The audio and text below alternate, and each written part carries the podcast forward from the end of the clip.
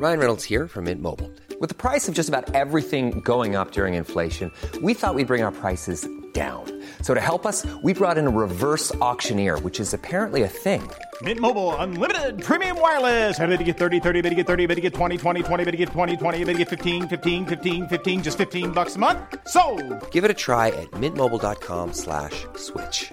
$45 upfront for three months plus taxes and fees. Promo for new customers for limited time. Unlimited more than 40 gigabytes per month. Slows. Full terms at mintmobile.com.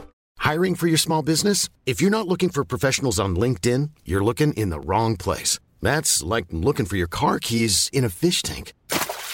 LinkedIn helps you hire professionals you can't find anywhere else, even those who aren't actively searching for a new job but might be open to the perfect role. In a given month, over 70% of LinkedIn users don't even visit other leading job sites. So start looking in the right place. With LinkedIn, you can hire professionals like a professional. Post your free job on linkedin.com slash people today.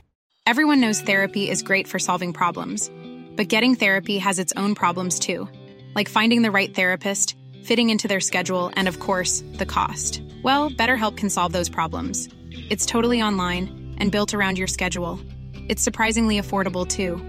Connect with a credentialed therapist by phone, video, or online chat, all from the comfort of your home. Visit betterhelp.com to learn more and save 10% on your first month. That's BetterHelp H E L P.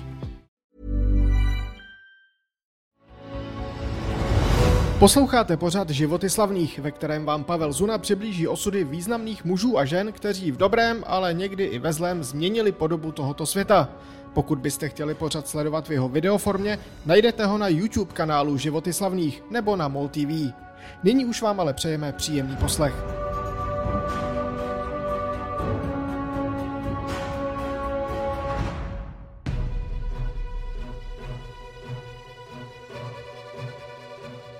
12. dubna 1961 ráno.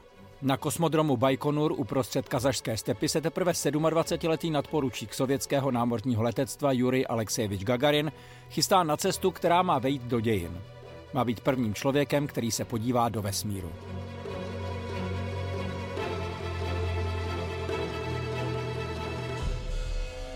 Z dnešního pohledu to nevypadá jako zvlášť obtížná mise. Gagarin má podle plánu jen jedinkrát obkroužit Zemi po oběžné dráze a pak se vrátit zpět.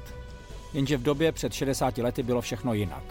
Závody obou velmocí, Sovětského svazu a Spojených států o dobytí kosmu začaly teprve před pár lety a Sověti si v nich překvapivě udržovali náskok. To oni vyslali v roce 57 do vesmíru první družici, Sputnik, to oni tam poslali psa Lajku, to oni přistáli se sondou Luna na měsíci a před rokem jako první dopravili další dva pejsky, Bělku a Strelku nejen na oběžnou dráhu, ale živé a zdravé i zpátky na Zemi. Takže teď zbývá už jen poslední krok. Provést totéž s člověkem.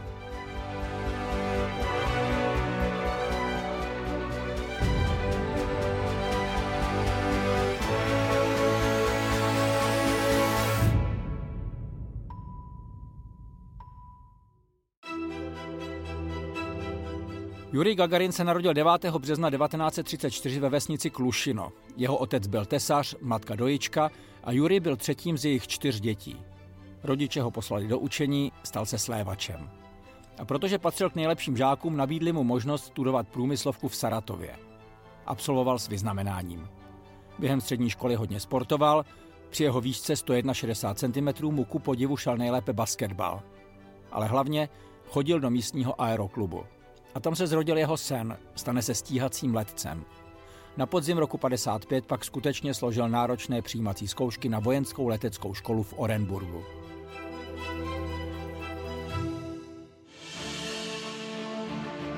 Právě tam se ještě během studií na jednom z tanečních večerů pořádaných školou seznámil s Valentinou Gorjačevovou, zdravotnicí, která pracovala v laboratoři Střediska pro řízení vesmírných misí. Za rok a půl se vzali a za další rok se jim narodila první dcera Jelena.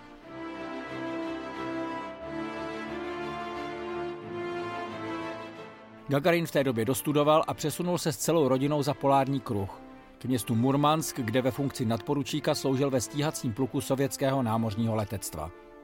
A právě v roce 59 se dozvěděl o výběrovém řízení do nově vznikajícího oddílu kosmonautů.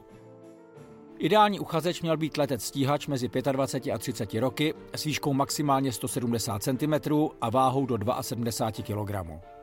Gagarinovi bylo v té době 25, vážil 65 kg a měřil 1,61 m. Z celkového počtu 3500 kandidátů se pořadě vyřazovacích kol dostal v říjnu 1960 mezi šestici nejlepších.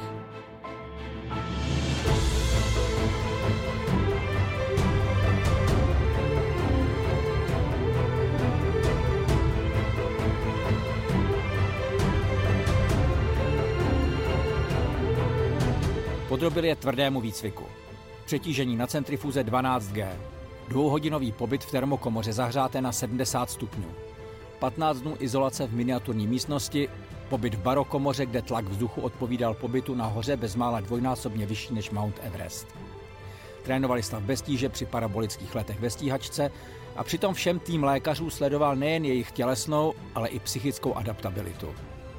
Všech šest mužů bylo na konci výcviku oficiálně jmenováno kosmonauty, do vesmíru se dřív nebo později podívalo pět z nich.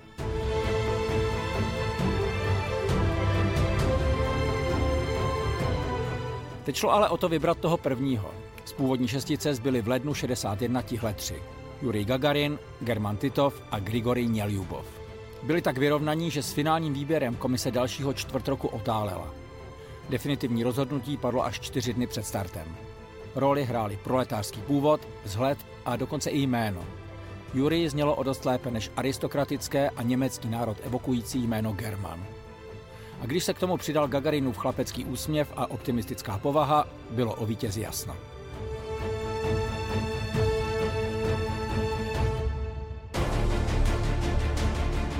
Je tu den D, 10 minut před 7 hodinou raní. Jurij Gagarin a jeho náhradník German Titov nasedají ve skafandrech do autobusu, který míří k rampě.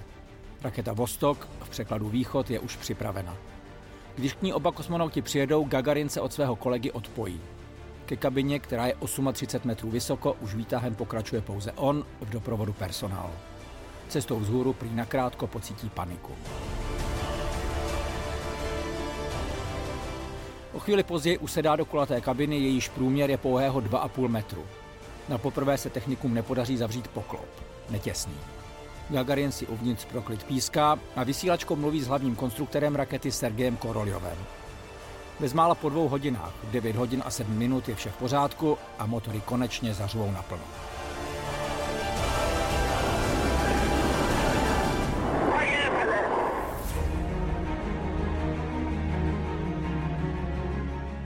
Let bude nakonec trvat 108 minut. V 57. minutě dosáhne Vostok maximální výšky 327 km, tedy zhruba o 100 víc, než bylo původně v plánu. Gagarin se na řízení lodi nijak nepodílí, všechno řídí automat. Bezproblémový průběh se však změní v drama v okamžiku zahájení sestupu.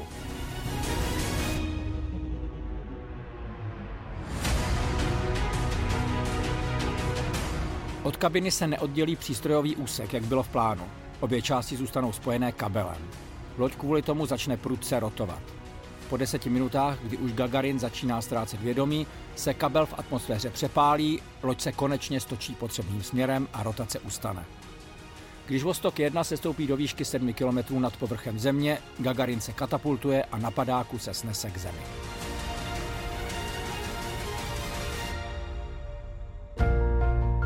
Komplikace však způsobily odlišnou dráhu sestupu. Gagarin proto nepřistane v plánované oblasti, ale celých 2800 km od ní u vesničky Smělovka v Saratovské oblasti.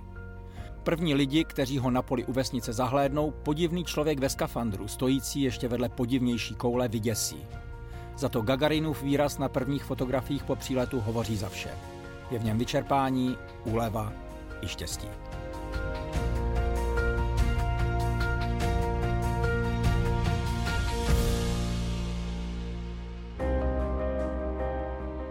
12. duben 1961 rozdělil život Jurie Gagarina na dvě části.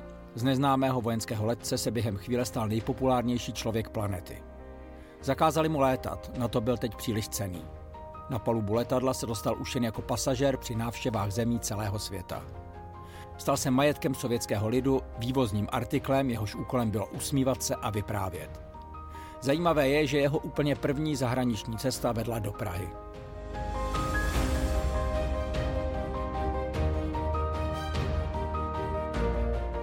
Časem se však Juriovi začala nová role zajídat. Trápil se, poměrně hodně pil, stloustl. Toužil po jediném, znovu létat a vrátit se do vesmíru. Létat mu časem povolili, jsem o vesmíru se mu už nikdy nesplnil.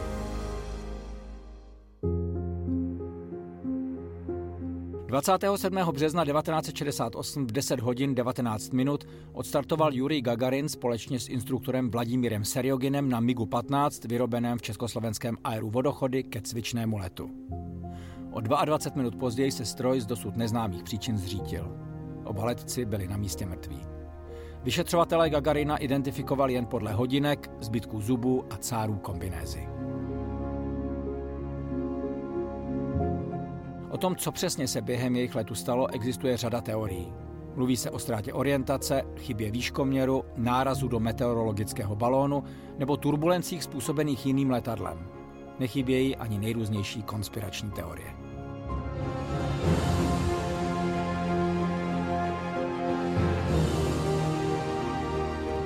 Pohřeb Jurie Gagarina se konal 30. března 1968 a přišlo na něj na 40 tisíc lidí.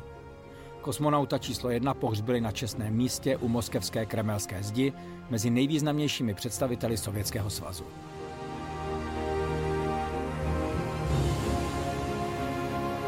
Bylo mu teprve 34 let a neoplakávali ho jen lidé v jeho rodné zemi, ale bez nadsázky celý svět.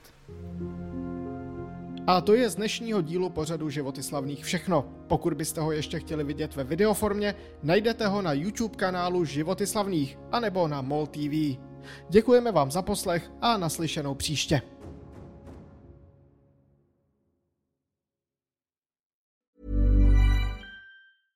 Hey, it's Paige DeSorbo from Giggly Squad. High quality fashion without the price tag. Say hello to Quince.